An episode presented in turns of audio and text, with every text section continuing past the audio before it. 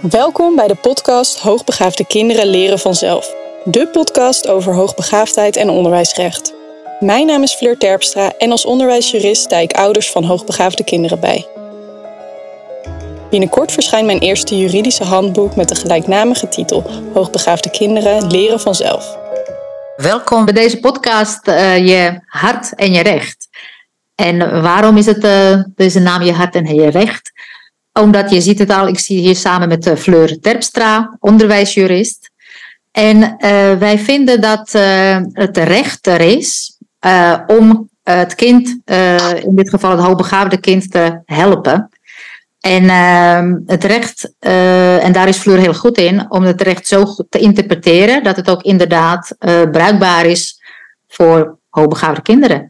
En hun onderwijsaanpassing en uh, op die manier heb ik ook Fleur leren kennen, want uh, ik begeleid uitzonderlijk begaafde kinderen. En daar is vrij vaak maatwerk voor nodig. Dat wel binnen de wetgeving moet passen. En uh, nou, daar, daarover overleg ik regelmatig met Fleur. En nou ja, op die manier hebben we elkaar leren kennen en ook bedacht dat het heel goed is om die kennis, voor als het om wetgeving gaat en wat ouders wel of niet kunnen en mogen, om dat te delen. En dit is een tweede podcast inmiddels eh, die we samen hebben gedaan. Want vorige keer heb ik je geloof ik ook geïnterviewd een paar maanden geleden. En uh, er komen nog meer podcasts, dus uh, blijf, uh, blijf het volgen. Fleur, kun je misschien iets over jezelf vertellen, wat je bij zo mee bezig bent? Ja, nou ja, je zei al dat ik onderwijsjurist ben, dat klopt ook. Um, ik doe dat al ja, eigenlijk als zelfstandige twaalf jaar. Mm -hmm. En um, de, ja, de afgelopen jaren heb ik eigenlijk steeds meer uh, zaken van uh, hoogbegaafde kinderen uh, voorbij zien komen. Dus nou, dat is ook mijn specialisme wel geworden.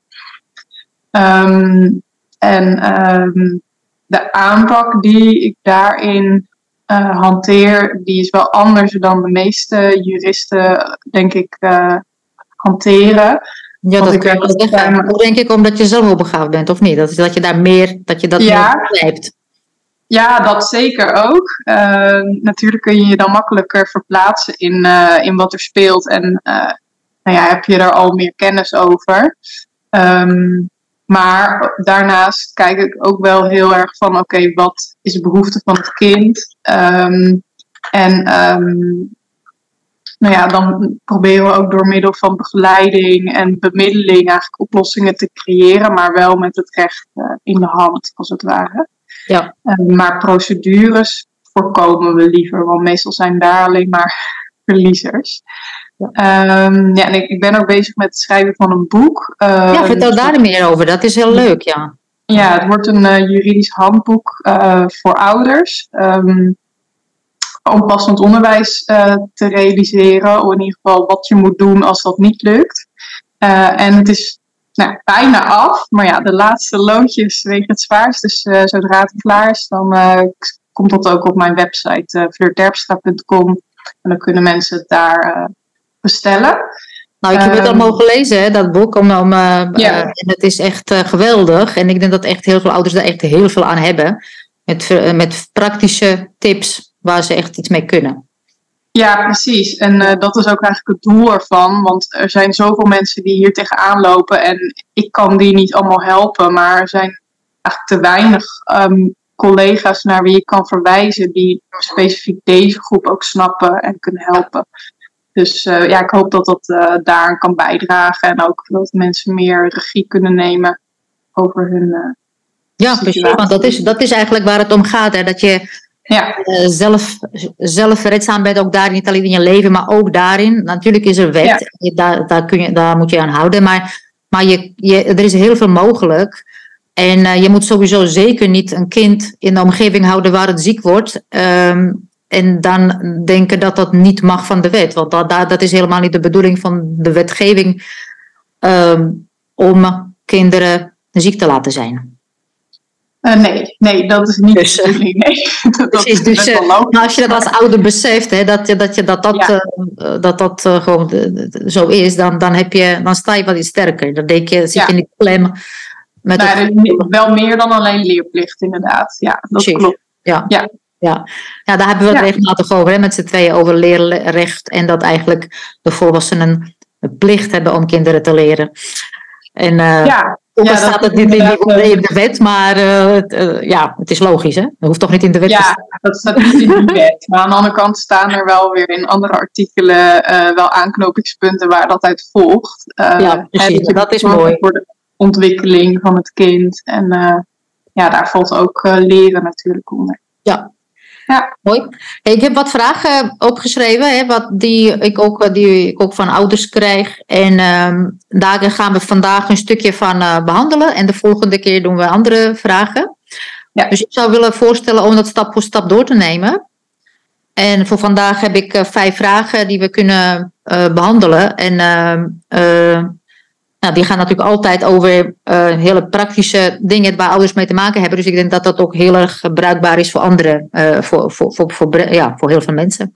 Ja, Zoals bijvoorbeeld, eh, daar hebben heel veel kinderen mee te maken, prikkels in grote klassen. Hè. Er is een vraag, mijn kind kan door overprikkeling en de grote klas niet de hele dag op school zitten. En eh, hij zit soms alleen op de gang omdat het in de klas zo druk is. Mag hij dan ook deels thuiswerken? ja. Ehm, als ik dat hoor, dan denk ik eerst, allereerst al van eh, waarom zit dat kind dan op de gang? En dat is eigenlijk bijna een soort schorsing. Maar Ja. eh, dat is een ander verhaal natuurlijk. Ja, deels thuiswerken, dat kan. Ehm, het is niet dat je daar echt een recht op hebt. Maar je kunt natuurlijk in een eh, ontwikkelingsperspectief... eh, kan, je een, ja, kan je maatwerk vastleggen.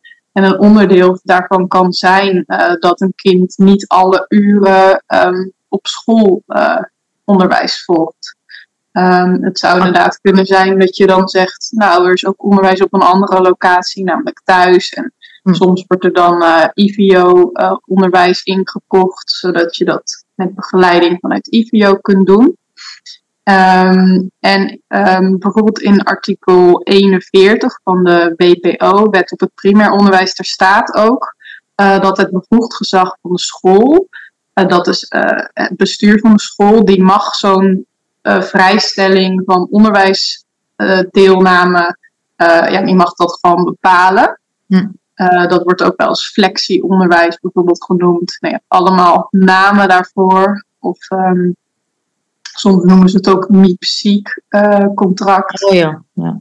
Ehm, maar ehm, sinds 2018 is er ook de Varia-wet. Daar hebben ook heel veel ouders denk ik wel van gehoord. En eh, wat een beetje gek is, is dat die wet ook regels geeft voor als je minder onderwijstijd volgt. En Welke de? Varia... Sorry? Hoe bedoel je? In, eh, wat voor regels? Of?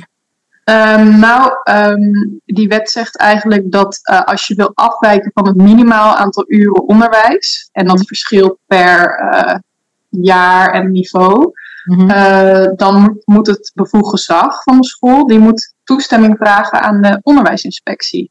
Mm. En er moet dan ook een onderbouwing zijn en eh, nou, de ouders moeten daarmee akkoord gaan. Dus eigenlijk is er een extra drempel dan om ehm, ja, zoiets te realiseren.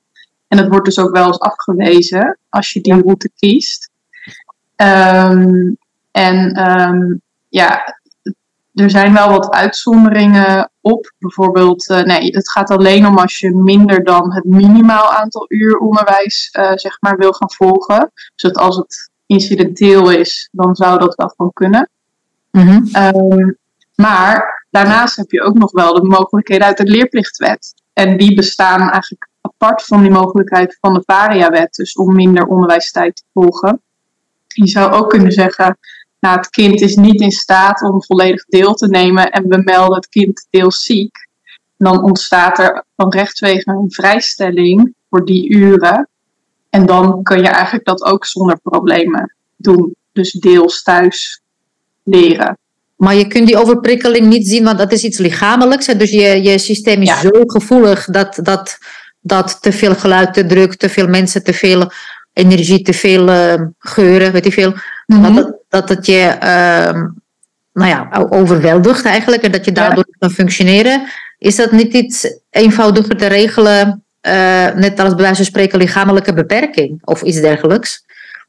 Ehm, nou ja, dat zou je ook nog kunnen betogen, inderdaad. Dat je zou zeggen, ja, er is sprake hier van een ehm, ja, van een handicap of een beperking. Maar goed, daar dit is natuurlijk geen beperking, want je, je, je kunt veel meer voelen en veel meer dan anderen. Nou ja, precies. Maar het is in, dat, in dat context is het wel een beperking voor jou. Ja, uh, beperking moet je zien in een bepaalde context. Uh, daar zijn ook heel veel uitspraken over. En het gaat erom of jouw uh, conditie in, in wisselwerking met de omgeving um, ja, tot belemmeringen leidt.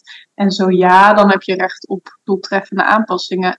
Maar um, in de zaak die ik uh, namens uh, ouders heb aangespannen bij het College van de Rechten van Mens, hebben ze gezegd dat uh, hoogbegaafdheid en de beperkingen die daaruit voortvloeien, dat dat geen handicap in de zin van de wet zou zijn. Ja. Maar ik, ik ben nog steeds van mening dat dat een misvatting is. niet omdat het een handicap is, maar ja, het is wel degelijk een beperking die doeltreffende aanpassingen nodig heeft. Ja. Uh, maar goed, kunnen daar wel om vragen. En dan zouden aanpassingen inderdaad kunnen zijn uh, minder uren onderwijs. Maar je zit nog steeds wel met de leerplichtwet die vereist dat je op school bent. En dus die minimaal aantal uren onderwijs die gevolgd moeten worden. Hm. Dus ja, dat, dat vult elkaar aan. Maar het is niet dat je dan um, daar niet meer naar hoeft te kijken, zeg maar. Oké, maar heeft het niet Ja. meer ook te maken met eh, gelijke behandeling in de zin dat als een kind, eh, of het nu zichtbaar of onzichtbaar, bepaalde behoeftes heeft eh, en zichtbaar kan zijn rolstoel of, of, of, of, of Ja. weet ik veel andere dingen die zichtbaar zijn of onzichtbaar, dat dat daar recht heeft op die gelijke behandeling in de zin van als het kind iets nodig heeft voor Ja. zijn ontwikkeling, dat dat er moet zijn. Uh, ja, dat is wat ik inderdaad net dus noemde. Dus uh, de gelijke behandelingswetgeving, die, die regelt dat uh, Mhm. in Nederland. En um, ja, gelijke behandeling betekent dus ook dat je in staat moet worden gesteld om net als anderen deel te nemen aan onder andere onderwijs. Maar het kan ook de arbeidsmarkt bijvoorbeeld zijn. Ja. En um, ja, dat, dat moet dus ook actief door die aanpassingen te bieden. Mhm. Um, maar dat betekent wel dat je onder die rijkwijde van die wet moet vallen. En er is dus nu gezegd, dat, is de la- dat kan natuurlijk veranderen als er nieuwe jurisprudentie komt. Maar is nu gezegd van hoogbegaafdheid is dat niet. Maar je zou misschien wel kunnen zeggen, ja, uh, ik uh, heb last van... Um, Ja, Niet hoogbegaafdheid zelf, maar niet hoogbegaafdheid als zodanig, maar die prikkels, die, die zintuigelijke Ja, ja, ja. prikkels. Ja, dat. precies. Dus het wellicht dat het dan duidelijker voor hen zal zijn. En Hmm. natuurlijk kan je dat ook wel richting een school eh, gebruiken. Want het Ja. wil niet zeggen dat het dan nooit eh, meer verandert. Het is per geval moet het eigenlijk bekeken worden. Ja, want dat kan soms, soms is het echt kwestie van wel eh, aanpassen en echt eh, bieden wat het kind nodig heeft, of het kind volledig laten uitvallen. Dat, zo kan het Ja. echt zijn. Ja, En dan is het echt kiezen voor deels thuis of ergens anders gewoon beter Ja. dan volledige uitval. Klopt. En maar dan dus om te voorkomen dat je later voor, voor een situatie komt eh, dat je wellicht problemen krijgt met leerplicht. Dan wil je dus ook kijken van, ehm, ja, hoe regel ik het zo dat, ik, dat daar geen onduidelijkheid over bestaat. Dus Mhm. dan zal je moeten kiezen voor of variawet of vastleggen in het OPP of eh deels ziek melden. Dat zijn een beetje Ja. de opties. Oké, Eh, en afhankelijk van hoe je het precies vormgeeft. Ja. Ehm, maar je kan inderdaad wel, ja, je kan op die manier kan je wel, zeg maar, erom vragen. Maar het is niet, niet zo afdwingbaar, dat, eh, dat weer Nee. niet. Nee. Ehm, een school mag ook zelf eh, wel eh, nadenken over wat voor aanpassingen jou geboden worden. Het is niet dat je dan zegt, oké, ik heb bijvoorbeeld één op één les nodig. Nee, ze mogen ook wel kijken van, zijn er minder zwaarwegende aanpassingen Ja. mogelijk die hetzelfde bereiken.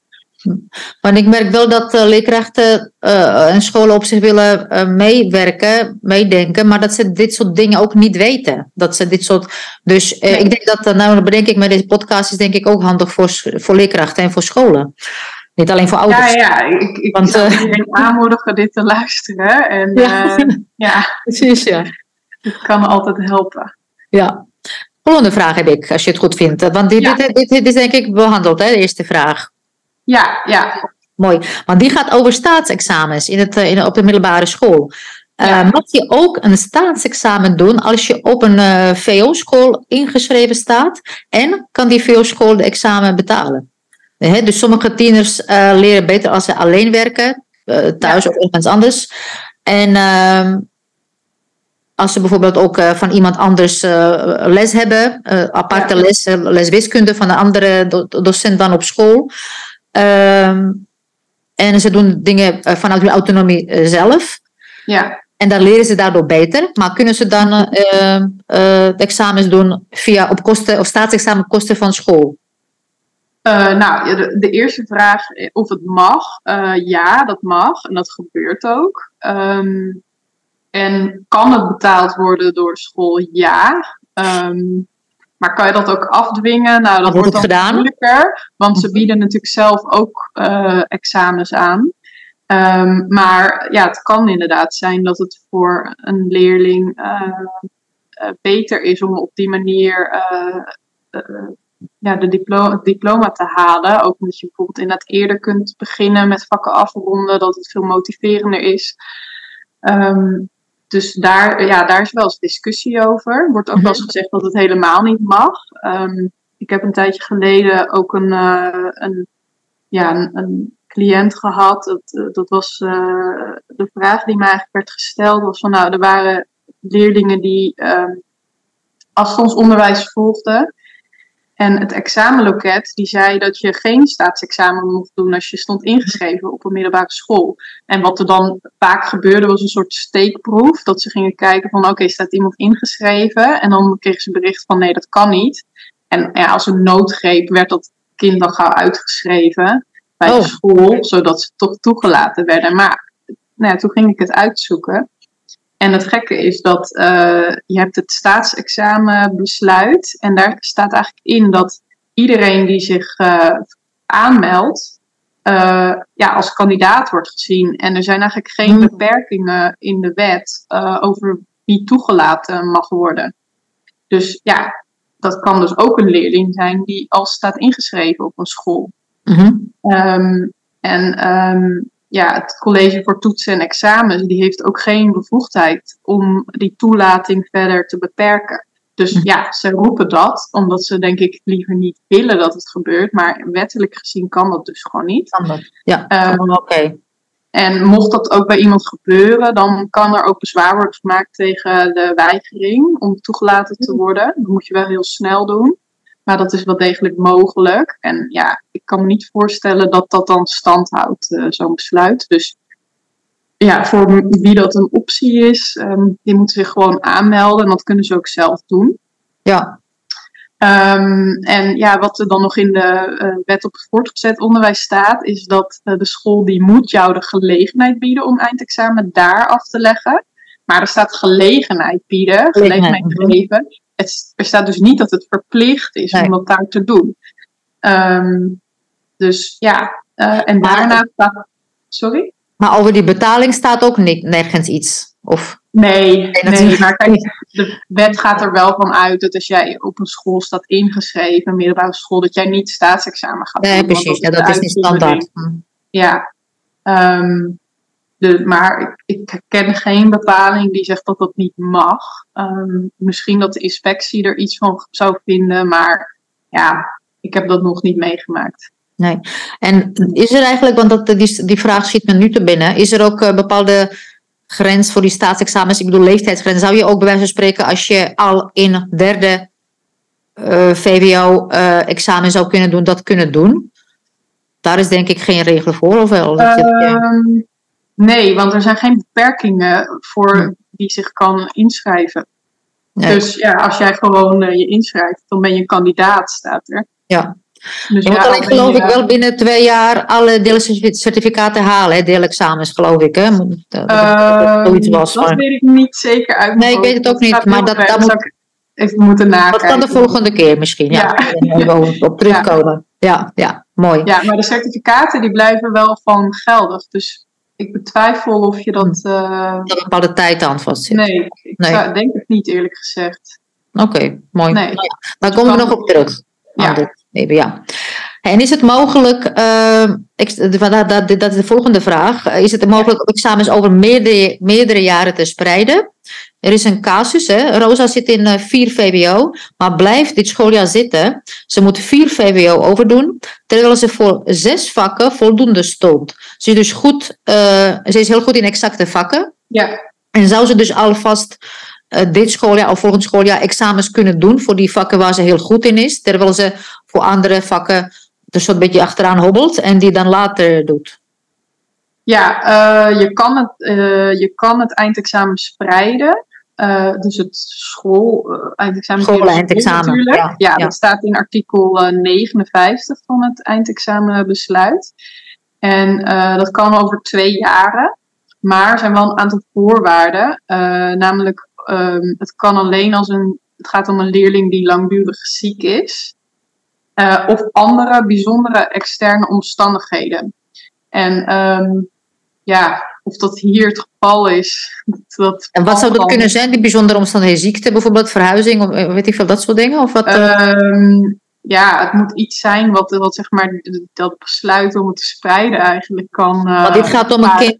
Dit gaat om een meisje dat uh, uitzonderlijk begaafd is en ook vorig jaar. Um, niet iedere dag naar school ging, hè, omdat ze ook, uh, hmm. nou, die, die, mate van aanpassing was zo groot op een gegeven moment dat ze eigenlijk een soort ja. burn-out had, waardoor ze thuis was en daardoor ze eigenlijk wel bleef ja. leren op sommige vakken. En omdat ze daar ook heel goed in is, ging het wel, alleen uh, op andere niet. Dus uh, de school heeft toch besloten om haar te laten zitten. Ja. Maar zij kan op in die zes vakken verder. Zij kan gewoon veel, uh, anders is het voor haar stilstaan. Ja, maar als zij vier was... VWO moet overdoen, dan zou het betekenen dat ze dan in vijf VWO alle andere examens moet doen. Dus misschien is het in dit geval dan bijvoorbeeld beter om uh, staatsexamen te doen. Mm -hmm. En uh, als ik het goed zeg, ik geloof het wel, dan kan je die uh, certificaten ook nog weer inbrengen uiteindelijk in je eindexamen. Mm -hmm. Dus ja, dat, dan is een soort combi toch mogelijk. Um, dus dat, dan heeft ze meer tijd. En, dan heeft ze meer tijd, ja. ja. Dan, Heeft ze, dan is, heeft ze het gevoel dat ze doorgaat. Dat ze en dat kan ze ook als de school dat niet, daar niet mee akkoord gaat, toch zelf regelen. En toch voor, zelf regelen en toch doen. Ja, want dan kan ze gewoon aanmelden voor het staatsexamen. Maar voor dat spreiden, dan is ze weer afhankelijk van medewerking van de school. Ja. Dus ja, dat, dat ligt eraan hoe, hoe, in hoeverre ze bereid zijn eigenlijk om voor haar uh, dat te gaan regelen. Dat regelen, ja. Bijzondere omstandigheden, ja, dat zou dan kunnen zijn dat als ze het niet doen, dat ze bijvoorbeeld helemaal geen diploma haalt. Mm -hmm. Omdat ze gewoon dan uitvalt. Uh, ja. Dus ja, het zou goed zijn en in haar belang om dat te doen. Of op een gegeven moment alles via staatsexamens doen als het niet anders kan. Maar dat kan, ja, ook, ja, dat kan, dat natuurlijk even goed. Ja. Dat, ja, op eigen kracht natuurlijk. Uh, of gewoon lekker helemaal geen diploma halen. Ja, ja, maar goed, dat was niet de vraag. Ook, nee, dat was niet de vraag. Maar ik bedoel, het is altijd een optie. En dat zeg ik ja. er even bij, omdat uh, hoogbegaafde kinderen vaak heel erg gepusht worden in de richting van het diploma. Alsof ja. dat uh, zalig maken is echt uh, mm-hmm. Moet. Alsof je zonder diploma niet kunt leven. Hè, dat, dat gevoel hebben ze ook vaak, van dat, dat moet. En daar ja. voelen ze zich vaak uh, een soort klem zitten door. Terwijl natuurlijk is het diploma zinnig. Maar soms zit het zo'n kind zo erg klem in zijn gevoel, dat hij eigenlijk daardoor niet eens leert. Dus, dus soms is het gewoon even een beetje, als ouders een beetje soort loslaten. Ja. Uh, en dan merk ik ook vaak dat het op een gegeven moment toch goed, hè, goed komt. Dat het kind op eigen kracht dingen gaat doen en, en toch uh, dat leren oppakt uh, op eigen manier, vanuit zijn autonomie. Mm-hmm. Ja, dus dat, nou, dat is natuurlijk ook gewoon het, het, manco van hoe we leren. En dat dat allemaal met toetsen is en niet vanuit je eigen motivatie. Maar ja, en dat is met die doelgroep natuurlijk heel belangrijk. Ja, dat je, ja. als je eigenlijk vanuit je eigen motivatie zou leren, dan zouden we dit soort problemen helemaal niet hebben. Nee, nee. Dan, dat, uh, dan hoeven we deze podcast nee, niet te maken. Dan hoeven we die podcast, nee, precies, ja. Dus nee. ja. Nee. Oké, okay, um, wat beïnvloedt de effectiviteit van je advies? Is uh, vraag. De, de toelichting. Ja. Uh, ondanks dat, uh, dat relatief veel mogelijk is in Nederland uh, qua onderwijsaanpassing, blijkt dat het vaak niet, te, uh, niet, te, niet, ja, niet werkt. En dat het niet werkbaar is, of vaak voor leerkrachten, ook voor scholen. Ehm, en dat, dat ze daartoe helemaal niet in, toe in staat zijn om dat uit te voeren. Hè? Dus, dus uh, mensen huren je in, betalen en dan uh, eigenlijk komen ze niet waar ze willen. Is daar iets van nodig? En ik merk wel dat daar soms ook echt andere mindsetverandering nodig is van ouders. Dat ze dus, wat ik net zei, diploma, dat moet, dat het één richting is. Mm -hmm. Dat er ook andere mogelijkheden zijn. Ja. En dat, dat kun je misschien ook, misschien merk je dat ook in je praktijk, dat als ouders met één vraag komen, dat je misschien ander advies geeft. Ja, uh, ja. dat, dat beïnvloedt de, ja, wat beïnvloedt de effectiviteit van het advies, zei je. Um, maar ja, allereerst moet iemand inderdaad openstaan om uh, uh, echt naar het geheel te kijken, denk ik. En dat probeer ik ook wel, want um, natuurlijk komen er mensen bij mij die willen dat ik uh, voor hun de strijd ga, aanga, maar dan krijgen ze dat natuurlijk ook terug. En dan uh, krijgen ze gewoon heel veel weerstand.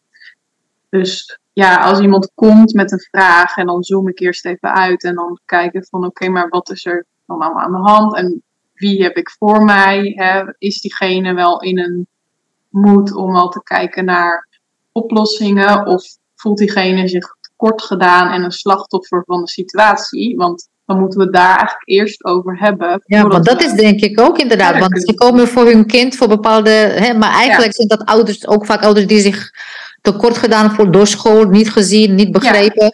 En natuurlijk ook vanuit hun kind. Maar dat is waar ja. je. Dan wil je soms misschien helemaal bepaalde irrationele dingen, terwijl dat niet mogelijk is of niet effectief is, is juist. Begrijpelijk. Ja, dus dat zeker. Daar moet ook wel ruimte voor zijn. Um, en dat mag ook. En dat gevoel mag, mag, mogen ze ook hebben. Hm, maar um, vanuit daar kan ik hen natuurlijk niet helpen. Want dat zou betekenen dat ik uh, dat, ja, dat dan moet gaan uitdragen. En dan moet gaan wijzen. Maar dan komen mensen nooit in beweging. Om dan ben je geen goede adviseur natuurlijk als je daarin mee nee. nee. Nee, nee, nou ja, goed. Er zijn natuurlijk uh, uh, juristen en advocaten die dat prima vinden. Maar die bereiken ook vaak geen oplossingen. Nee. Of, of misschien heel tijdelijk. Um, dus ja, dat is dus nodig dat ze uh, openstaan voor, voor, ja, voor alle opties. Opties durven te bekijken. Van nou, wat vind ik dan echt belangrijk? Van wil ik dan per se dat diploma. Maar als ik goed kijk naar het kind, is dat dan ook het beste? Of is dat misschien omdat je de waarde hebt dat dat moet? Um, dus het gaat wel wat dieper en ja, de meeste mensen kunnen dat ook wel. Vaak, mm. ja, ouders van hoogbegaafde kinderen, die denken zelf ook wel diep na over alles. Maar ja. het kan wel duur, even duren en soms betekent het ook dat ze na het advies hun eigen weg weer gaan, omdat ze zich er niet in kunnen vinden en, nog niet zo ver zijn in ja. hun um, proces. Uh, of dat ze wel weer telkens terugkomen omdat, omdat alles zich herhaalt. Ja, ja daar kan ik doordat je dat werkelijk oplost, ja, ja. Ja, maar dat is soms wel eens... Uh, dat is een universele wet natuurlijk, ja. Ja, ja. ja. ja. Ja, en het systeem verandert natuurlijk niet. Dus als Nee. je da- dat nog gelooft, dan, ja, dan loop je er gewoon weer tegenaan. Maar dat is ook waar ik voor sta. En wat ik, wat ik in ieder geval mensen leer, uh, of althans probeer te leren, is hoe zij in, binnen het bestaanssysteem hun eigen weg kunnen volgen. En ik Ja. denk dat jij dat ook, uh, dat je daar ook heel goed naar kijkt, juist. uh, van hoe je binnen de bestaande wetgeving kunt, kunt uh, krijgen wat je wil en kunt doen wat je wil. En, en Ja. voor je kind kunt regelen wat het kind nodig heeft. Ja, ja en, en niet alles kan. Dat is dan gewoon de realiteit ook. Maar dan is er toch altijd een plan B, toch? Zeg ik dat? Ja, ja. Er is altijd ergens een mogelijkheid. soms wel wat, wat offers. En uh, Precies, ja, dan ja. moet je kijken of dat kan of niet. En dat is per, per persoon verschillend. ja. Um, ja, maar ja, inderdaad. Er zijn altijd oplossingen. Misschien niet die kant op wat je eerst dacht, maar andere Ja. kant op. En dat bedoel ik, Ja. dat er altijd iets ja, mogelijkheid is. Klopt. Ja. Ja. Dan als, als iemand dat daartoe in staat is, dan kunnen we wel samen heel ver komen, zeg maar. Precies, ja. ja. Ja. Mooi, ja. Kan een school, uh, oh ja, dat is een hele belangrijke. Kan een school een IQ-test verplichten? Want het is algemeen bekend hè, dat uh, uitzonderbegaafde kinderen niet betrouwbaar te testen zijn. Mhm. Ook niet met een nieuwe test. Met welke test dan ook eigenlijk. Uh, ook vanwege hun asynchrone ontwikkeling. En soms weigeren scholen een kind toe te laten uh, door de plus, plusklas. En mhm. soms hebben scholen toelatingscriteria 130 IQ. Terwijl het ook bekend is dat dat een zo'n test een momentopname is. Dat als het kind niet goed in zijn vel zit of niet, geen klik heeft met de test en al die dingen, dat dat niet per se die 130 haalt op dat moment. Maar dat het misschien wel 150 IQ heeft, maar dat op dat moment dat even er niet uitkwam. En dan uh, wordt het kind uh, geweigerd in de plusklas, ook al heeft het 128 IQ, met twee puntjes minder. En uh, nou ja, hoe, hoe, mag dat eigenlijk? Maar, maar is dat mag dat verplicht worden? Ja, nou ja, het is al verplicht natuurlijk. Het is verplicht, maar klopt dat? Um, nou ja, aan de ene kant kan je je wel voorstellen dat er iets van een selectie uh, moet plaatsvinden. Um, kan ook op een andere manier. Ja, misschien zijn ze heel erg bang dat, uh, ja, dat iedereen in een plusklasse wil of zo. En dan gaat misschien de effectiviteit er ook van verloren. Nou, in, uh, ja, een, een IQ-onderzoek, dat is ook uh, een, dat bevat medische persoonsgegevens. En mhm. dat zijn bijzondere persoonsgegevens. En het is eigenlijk uh, verboden om die te gebruiken, tenzij uh, je aan een van de uitzonderingen uit de, de AVG, de Algemene Verordening Gegevensbescherming, voldoet. En um, nou, één daarvan kan zijn toestemming. Alleen voor toestemming geldt dat je dat altijd in vrijheid moet geven. En ja, er is hier geen sprake van vrijheid. Want als je nee. dat niet doet, dan. Lang min of meer. Per definitie van dan kan je niet komen. Ja. Uh, dus daar kan niet aan worden voldaan. Um, en dat, ja, dan de andere uitzondering waar je hier dan aan zou moeten denken om dat mogelijk te maken, is dat dat in de wet zou komen. Dat er bijvoorbeeld een artikel wordt toegevoegd dat uh, voor, uh, de, voor de plusklasse voor de plusklasse een toelatingscriterium kan zijn. Maar dat is nu niet het geval. Dus, dat zou natuurlijk wel kunnen als zo'n test echt werkelijk betrouwbaar is. Maar als dat niet betrouwbaar is. Ja, en nou ja dat is dan nog het volgende. Dus inderdaad, je zou dus kunnen zeggen van nou, er is geen wettelijke grondslag om die persoonsgegevens te vragen. Dus het mag niet gevraagd worden. Dus het is ook onwettig. En daarmee eh, is het zelfs in strijd dus met de AVG. En dat is, uh, nou ja, dat is iets waar de toezichthouder op zou kunnen gaan handhaven. Want die gegevens horen gewoon niet in de school. Uh, tenzij je die misschien uh, vrijwillig verstrekt om uh, beter zicht te krijgen op de mogelijkheden om je, het kind te begeleiden. Het is goed, ja. Ben je al binnen. Ja. Um, en dan inderdaad nog de volgende vraag. Is dat dan een juist criterium? Dat is niet zozeer een heel juridische vraag. Aan de andere kant is het bijna een ongeoorloofd onderscheid wat je maakt. Want ja, we weten ook inderdaad wat je vertelt van het is niet betrouwbaar altijd. Intelligentie is uh, dan ook niet te meten. Weet je, dus, dus... En, en die grens van 130, ja, dat is heel rigide dan. Um, ja, en dat is echt zo. Dat gebeurt echt dat kinderen met 128 IQ ja. niet toegelaten worden. Ik heb ook voorbeelden gehoord van kinderen waar dan ook zo'n test werd gevraagd. En dat er dan ook bijvoorbeeld nog binnen de plusklas onderscheid werd gemaakt tussen 145 plus en 130 in wat ze moesten herhalen. Oké. Dat dat dan ook weer voor de kinderen ja, tot, tot heel veel frustratie uh, leidde. Ja, logisch. ja, die werden dus onderling ook nog anders behandeld, omdat ze dan een andere score hadden, in plaats dat ze gewoon keken naar het kind. Ja. Waar het stond en wat het nodig had. Ja. Dus ja, dat moeten we natuurlijk altijd doen naar houvast eigenlijk. In plaats van dat ze gewoon vertrouwen op hun eigen uh, oordeel. Ja, oordeel. Ja. ja. precies. Ja. Ja. Wat je eigenlijk zegt is uh, goed nieuws voor heel veel ouders. Want wat je eigenlijk zegt is dat de IQ-test niet verplicht kan worden. Nee, nee. Ik, ik zou, zou zeggen dat uh, ouders die, die geen test hebben gedaan, ja, ver, verspil je geld er gewoon niet aan en meld je kind gewoon aan. En um, ja, maak aannemelijk dat het kind daar thuis hoort. Nou, dan zou ik dat best wel aandurven. En, ja, en kun je ook met die wetgeving, wat je nu zegt, en kun je dat ook eh, duidelijk maken dat de scholen dat eigenlijk niet, als ouder, ja. kun je dat. Um, ja, ze kunnen zich dus beroepen op de AVG en zeggen dat het gewoon niet toegestaan is, ook om dat te vragen als, uh, als, als, als toelatingscriterium.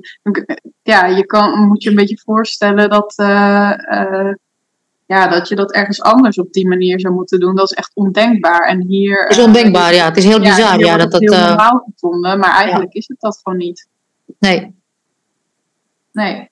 Ja, het is, eh, het is gewoon typisch iets wat eh, mensen die heel weinig verstand hebben van, van doelgroep en überhaupt van psychologie in het algemeen en van, überhaupt van, eh, Ja. eigenlijk van, eh, van wat dan ook van, van biologie en diversiteit eh, ook, dat dat, eh, die dat bedenken haast. Dat, eh, Nee, ja, ja, ik denk dat het on- vanuit onzekerheid is dat ze Ja, dat is, denk ik. belangrijk vinden. onzekerheid en niet, het- niet, niet het totaalplaatje van de wereld en de diversiteit Nee. in eh, kunnen, kunnen bevatten. Dat is het. En dan, dan, heb je, dan hou je, heb je ergens een houvast nodig. Ja, eh, ja, dat, die, niet, ja. ja, die het sowieso niet klopt. Ja. Oké, dus dat is, heel, dat is mooi. Ehm, en ehm, nou, dat was het volgens mij. Want ik heb, eh, we hebben nog meer vragen, maar dat komt de volgende keer. Anders eh, is dat, krijgen mensen ook te veel informatie binnen in één keer. Maar ik denk dat we nu ook echt hele mooie punten hebben besproken. Dat de verplichting van IQ-test, dat dat dus niet, niet verplicht kan worden. Eh, eindexamens en staatsexamens hè, voor de VO. En ook eh, die prikkelgevoeligheid. En dat je daardoor eigenlijk niet vijf dagen per week soms eh, op school aanwezig kunt zijn. En dat je dat eh, kunt regelen. Eh, dat zijn gewoon hele belangrijke punten waar veel mensen mee te maken hebben. ja, dat denk ik ook wel. Ja. Goed, mooi. Heb je nog iets toe te voegen voor vandaag? Nee, nou, dat was een leuk gesprek. Dus Dat sowieso. veel mensen er iets aan hebben. We hebben altijd leuke En, gesprekken. Ja, Ja, mooi. Goed, dan eh, tot, voor, voor- tot de volgende keer. En eh, we kunnen nog onder, onder de podcast een aantal links zetten of informatie. Ik ga sowieso naar je website linken. ja, eh, waar mensen artikelen kunnen lezen en zich aanmelden voor de masterclass. ja, klopt. Op eh, 7 februari is de masterclass pas, passend onderwijs. En ehm, die is online, maar daar kunnen mensen zich nu al voor aanmelden. Oké, oké, dus die link gaan we plaatsen. Mooi. Ja. Oké, bedankt tot zover en tot de volgende keer.